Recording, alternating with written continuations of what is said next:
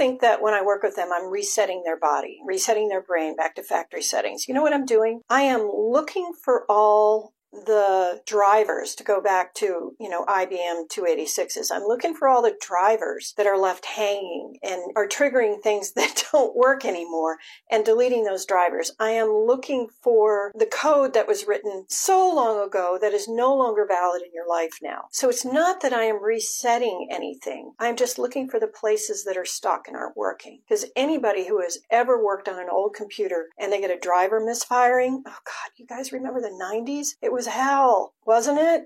So you're like, oh yeah, just shut down the computer and start over again. But you can't do that with your life. What you do is you have to power over or power through where that driver is misfiring. People call that faking it till you make it. You don't have to do that. Why don't we just delete that? Just get rid of it instead of having to push yourself through it. It takes a lot less effort and it makes life a lot better. If that's interesting to you, look in my profile. I've got something known as a clarity session. That's 30 minutes with me, and we will find all those broken drivers.